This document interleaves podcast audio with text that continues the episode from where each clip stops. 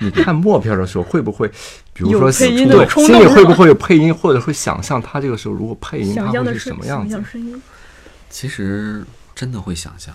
哦，真的会想象，因为你就想知道这个人说话到底是什么样的。嗯，我们看到过一些老电影，比如说像三十年代一些电影都是有声的嘛，三十年代往后的一些，嗯比如说那个时代上海上海电影演员说话的时候，他们可那个能味是儿，他们说话可能是这样的状态。 你怎么能这样呢？ 就就是这就就就就就，我就觉得很好玩儿。它不是现在的普通话，当然普通话也是建国以后规定的一种对官方的语言。其实普通话严格来讲，可能不是任何一个中国人的母语，对 吧？对对对，呃，它带着一点儿那种可能算官话或者怎么样，嗯我觉得很好玩儿。至于说默片呢，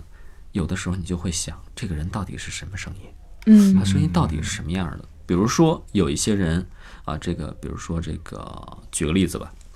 张学良。嗯张学良大家都知道啊，我从小开始就是《少帅传奇》啊，《少帅春秋》啊，很多电视剧都描述这个人啊，有有很多前辈去演绎这个人。但后来我看到一段视频，是他讲的这个他的一篇讲话，当时的录像资料是有录音的，啊，是不是他标英文嗯他那是个？对对对对对，他还标英文哦， 那英文也我听着非常熟悉， 然后非常亲切，然后然后还有一些这个东北的方音，嗯，你会觉得有声音的时候，这个人变得非常的有血有肉。嗯，你听到他的声音，你从从中能够传达到很很多东西。就像头些年我做这个《北平无战事》的电视剧，哦哦，北平无战事》电视剧呢当中，其实需要找一个声音，就是说这个，比如说蒋经国的声音应该是什么样的，或者说到底这个蒋介石他到底当时说话他是什么样的，这个口音我们如何在普通话与这种他纯粹的方言之间找到一种，呃。又贴近于历史真实，但同时又能够让现在的人感受到，应该就是这样的这样的一种感觉，反正是费了挺大的劲。哦，所以其实，嗯，语音这个东西是也是当时的一个，嗯，是一个时代的一个一个带标签儿式的东西、嗯啊。比如说，呃，我我知道有一些人也在做一些语音的记录，他就 以王声涵嗯音去